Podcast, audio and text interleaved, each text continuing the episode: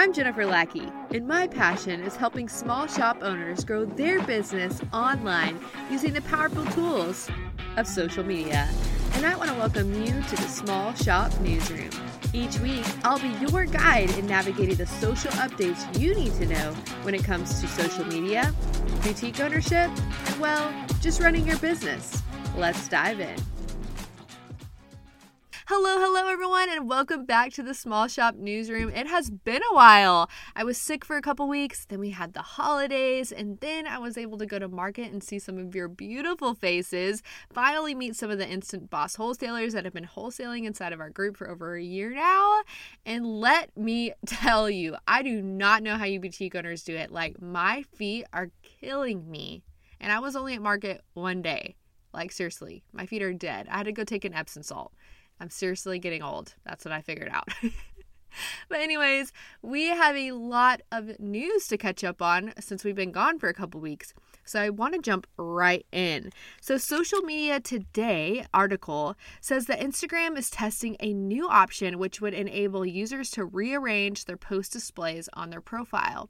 So, this is kind of like huge. I don't know about you, but sometimes we get in this funk of like, we want our Instagram feed to look pretty right? So we're gonna post a quote photo, and then we're gonna post a product photo, and then we're gonna post a quote photo, and then we're gonna post some, and it's gonna look really pretty, right? And sometimes we can get overwhelmed with how good it looks that we're not actually posting good content. And so this new feature is gonna be a game changer, not only for the fact that you can post something out of order and then kind of fix it to your liking and make it look good but they're talking about also adding a feature where you can pin the top post to your group. So, first impressions are huge, right? So, being able to pin, like, I don't know what they're going to do, three to six pictures at the top of your feed kind of creates you know, good stuff for them to know, whether that's how to check out with you or, you know, just information they need to know with buying with you, or even just cute pictures like your top sellers at the top, and you can change those out. I'm super excited for this new feature that Instagram should be rolling out with soon. They didn't say exactly when, and just make sure you're keeping your Instagram app updated because that's how you're going to get those new rollouts. This next article is from afterpay.com, and they're talking about how to connect meaningfully with customers on social media. And I thought they gave some great tips. So I'm just going to quickly go through them for you. So, one of their first ones is listen first. So, it says that most people, actually, it says 55% of people who call out brands on social media just want to be heard. So, if you listen in a little closer to what your customers are wanting, you're most likely going to get positive comments other than negative ones. Respond to what you hear. 50% of consumers who have reached out to companies on social media say that they expect a response within 30 minutes. so that means while it's important to strategize your response, it's equally important to respond quickly. I thought that was crazy that people expect so fast, but I'm sure you guys are like, yeah, I already know. My customers are like jumping on me. Like, why have you responded? Um, the next one is personalize your conversation. So they suggest tips like using their first name when possible, communicate in language that is easy to understand and in a friendly tone, sign off on comments with your team members' names so they know who they're talking to, and reaffirm that you hear them and you're here to help. The next one is create social media customer service guidelines. So they suggest things like the tone of voice and response time for each channel, answer to frequently asked questions, and a process on escalations should the issue be unresolved. And the last one they suggest is to be authentic. And it's funny because I met a few of you at market and we were talking about lives and how people like to actually see your real life. You don't have to be polished and put together. They just want to see that, yeah, your kids run in the frame or your husband's silly dad jokes or whatever. They love seeing that because they can relate to it. When they feel like they can relate to you, that's when they feel like they want to purchase from their friend, right? And that's where you want to be when it comes to your customers. And I know a lot of you say some of my customers are some of my best friends. And I think that's just something that you miss out on when you're not authentic with your audience and you're not sharing those personal details with them. You're missing out on friendships, not only friendships, but sales. So, this next article is from Shopify.com, and they're talking about different collaborative ideas to collaborate with other business owners to really grow your sales. And one of the ideas that they give is, you know, different just co marketing ideas, such as like giveaways with each other um, to grow your audiences or co sponsored events. So I know somebody in the group, and I wish I could remember her name. I tried to look it up and I couldn't find it. So if it's you, give me a shout out. I'd love to give you credit for this idea. But she said that what she does in her small town is she gets together all of her boutique owners all around and they all come together and they rent out a convention center, space and they get all their products that they couldn't sell throughout the year so all their d-stash stuff and they put it in racks of like $5 $10 $20 and they all invite their customers so the customer can walk through all of their different booths with all of their different sales and they can discover all these different new boutiques. So you're bringing in all of your customers in that local area that like shopping boutiques and you're likely going to gain new customers on top of getting rid of that inventory that you couldn't sell. And I thought that was like a genius idea. There's also another idea from Shopify. They say to collaborate on products. So I know like some of you are t shirt makers, but why not collaborate with somebody that um, sells uh, let's say candles or something and make some kind of like subscription box um, together. You can think of so many different ways to collaborate with each other. And when you're in the beginning stages, especially when you're starting your boutique and you don't have that customer base, if you can find somebody else kind of in the same range as you where y'all are just hustling and get it in together and collaborate together, I mean, you're likely bound to grow leaps and leaps. So I think these were some really great ideas. It was from Shopify.com. I'm going to drop that link below as well. It's in our show notes. Also, just a reminder um, if you are in our email list, you'll be getting these news updates every week with all the links that you can click and view.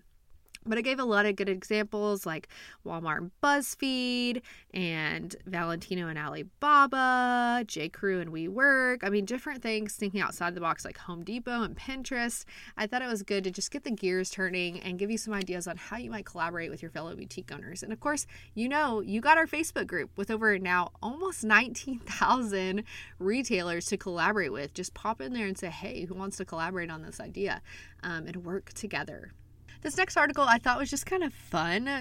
Interesting, I guess is more the word. Um, it's from Social Media Today, and they talk about which apps um, impact your sleep the most. And I'm wondering what you think would be the number one like disturber of sleep. And this is talking about like you're using the app right before bed.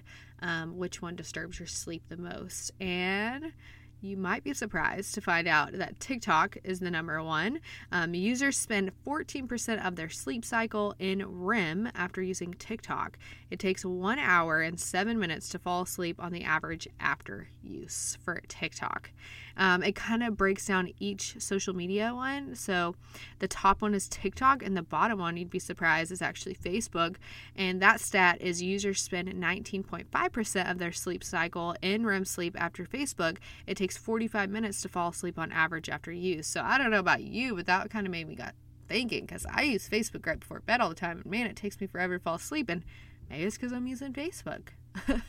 like mind blown. I don't know about you, but it's kind of just an interesting article. It kind of goes through each one of the social medias and tells you the percentage of REM sleep and um, how long it takes to go to sleep. So I'll drop that link also in the show notes below so you can check that out as well. This next article is from news.sky.com and it talks about social media influencers could be required to display warning logos on edited body image photos. So during lockdown, we saw an increase in people suffering from eating disorders and body confidence problems, with many saying they're trying to get a body like those seen on social media, which Newsflash are edited. There's so many editing apps that can make your body look skinny, your butt look big. I mean, you could look like a totally different person with all these different apps that they're giving. So, former GP Dr. Luke Evans is introducing the Digital Altered Body Image Bill in hope of helping to tackle the growing number of people struggling with eating disorders and body body confidence issues. And I thought this was an amazing thing for him to do. I just hope that it really sticks. And maybe if you have to prove this stuff and there's consequences if you don't, then maybe people will stop doing it because they're embarrassed to say, hey, by the way, altered my image here. You know, no one really wants to say that. So I'm hoping that it eliminates that and it really helps people be a lot more body confident with the body they were given, right? We don't have to look like this perfect image on Instagram. So I've noticed that this week and even the last two weeks, there haven't been a lot of social media updates, um, things changing in the social media world, or new rollouts happening. There hasn't been a lot. Uh, maybe it's because of the holidays. I'm not sure. But I will say that I was scrolling my own Facebook group and I noticed something crazy. And I've kind of thought this was happening for a while when it came to the algorithm, but with my testing that I did, I'm 100,000% confident that this is what's happening and it's going to totally change my marketing moving forward. I know I'm going to see so much more success in my group by changing this one little thing. And I know I'm being vague, but it's because I want to save this information for my small shop members. Um, I don't know if you know what Small Shop Social is, but we are a membership and we have all the content you need to be successful on social media while you're running your boutique. So we have our social media content, and guess what? I'm so excited! We finally have our app, and it's available on Google and it's available on Apple. And you could download this, and it gives you copy and paste hashtags, copy and paste captions. It gives you ideas to post, it gives you photos to post, three photos every single day, and it puts it on your background with your logo so you can share it on your social media and be like custom to you. It's freaking awesome. And we also have our mentors that are mega successful boutique owners that are willing to answer your questions anytime.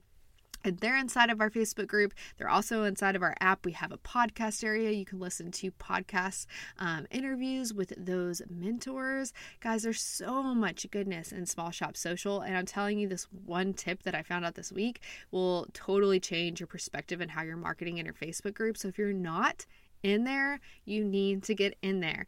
That link will be below in the show notes to check it out. But even just the app itself is worth every single penny because you're getting so much content. Our members are seeing crazy success when it comes to Small Shop Social. Their reviews speak for themselves, and you can also find that in the link below. I also want to remind you that you need to be on our newsletter because that's where we're sending all of this goodness. Because there's a lot of things in these podcast episodes that I don't talk about that you're able to click through and read. Um, I'm just going to read off some of the things that I didn't talk about in this episode that you can read in an article. There's things like your brick and mortar starter guide, um, companies that are succeeding on TikTok, TikTok, TikTok reports the capability to drive offline sales, staying ahead of the retail competitors. Um, Twitter published major events calendar how to engage in window displays, TikTok data on collaborating with creators, cheat sheet for social media image sizes, how to collect and ratings and reviews after the holidays, how brands are utilizing text and email. I mean, the list goes on and on. And this is just this week. So you want to make sure you're on our email list so you're getting all of this goodness, or at least you're clicking on the show notes below where all those links are and checking them out. I so enjoy being on this podcast and being able to speak these things out because I know you guys are busy, busy boutique owners and you don't have time to sit and read every article. Um, so I hope you enjoy these. If you do, please, please leave us a podcast review so we can continue to do these for you and continue to give you the top news for each week. I'll see you guys next time on Small Shop Newsroom. And again, thank you so much for being here with me today.